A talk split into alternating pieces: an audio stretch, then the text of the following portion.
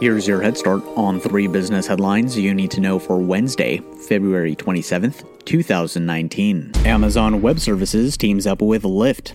Amazon's cloud technology platform announced that the on-demand transportation company will fully use the service to enable its businesses, including self-driving technology and on-demand bike and car sharing.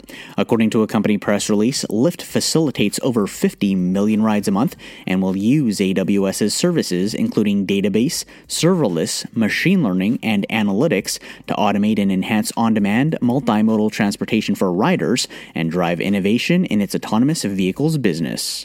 Google launches a developer space in Singapore.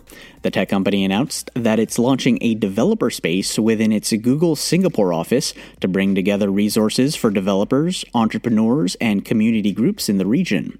According to a company blog post, the new location will help provide insights, hands-on mentorship, and networking opportunities with various teams at its Asia Pacific headquarters. Walmart looks to reduce plastic packaging waste.